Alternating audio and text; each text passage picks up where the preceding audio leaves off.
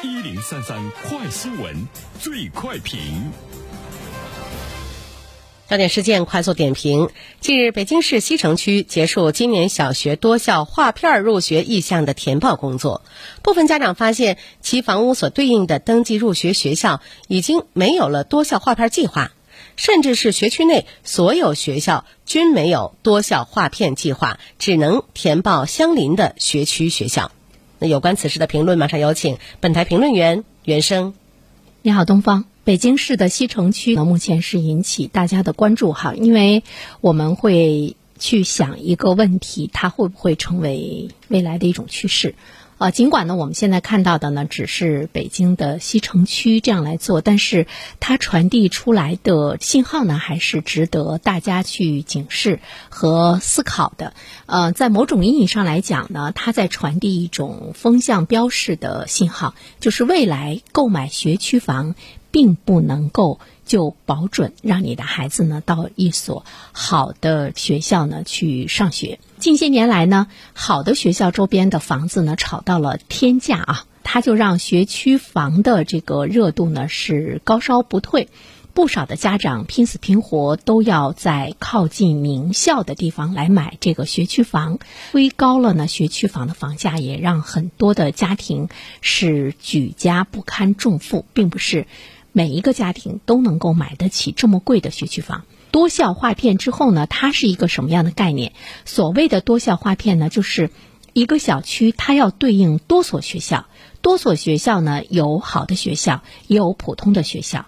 实施多校划片的地区呢，会将热点小学、热点初中分散到每一个片区，确保呢各片区之间大致的均衡。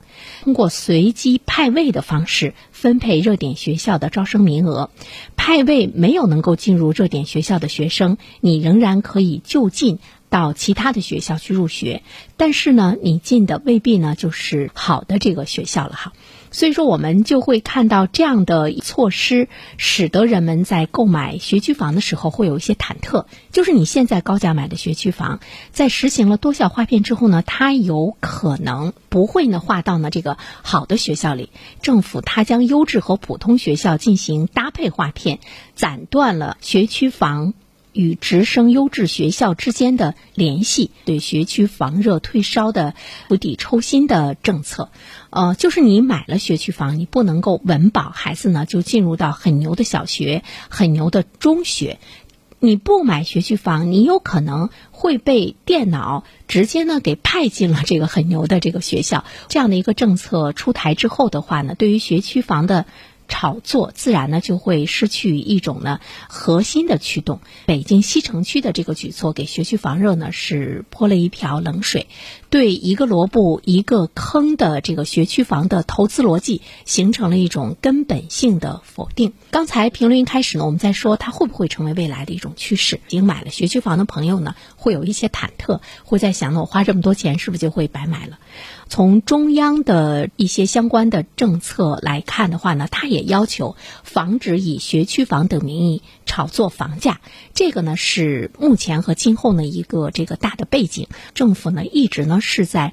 采取各种各样的措施，防止这个房价不断的上升，包括呢这个房价的炒作的行为。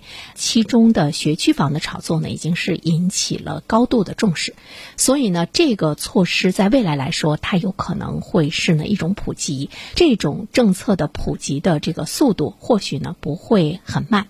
第二方面需要去思考的是，它是不是彻底解决了人们对于学区房热衷的这样一个问题？之所以呢家长愿意花那么多的钱去买高价的学区房，无非呢就是不想让孩子呢输在起跑线上，无非呢是我们老百姓对优质的教育资源的一种向往。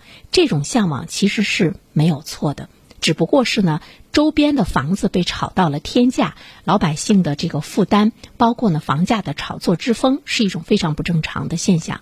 其实本质上去解决，要给学区房降温的话呢，就是要解决优质教育资源的一种稀缺和分配不均的问题。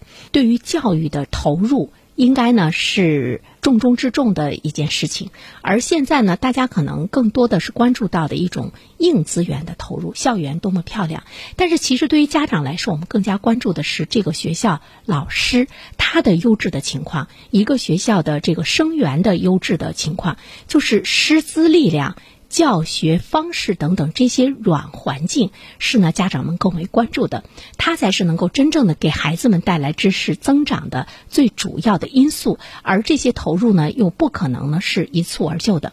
尽管政策在学区房的炒作方面执行的力度呢是比较大，但是怎么样真正的去满足老百姓心中最迫切的、最实在的、最根本的那种需求，是需要我们有更多的这个优质的资源。要解决优质资源稀缺还有分配不均的问题，这个长期的投入也是呢需要我们的各个地方政府要有呢长期投入的规划。学校之间的这种不均衡，当然是由历史原因造成的，嗯，短时间之内呢难以这个解决，但是你要去解决。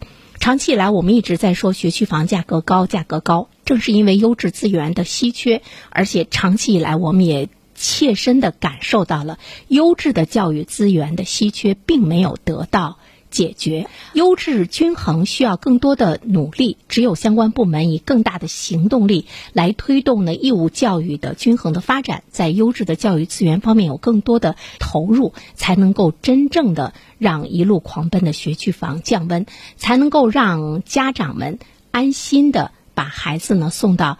任何一所学校的时候，他都觉得那里的资源、教育资源都是不错的，和所谓的好的教育资源的相差不会呢是特别的大。好了，东方，好的，感谢原生。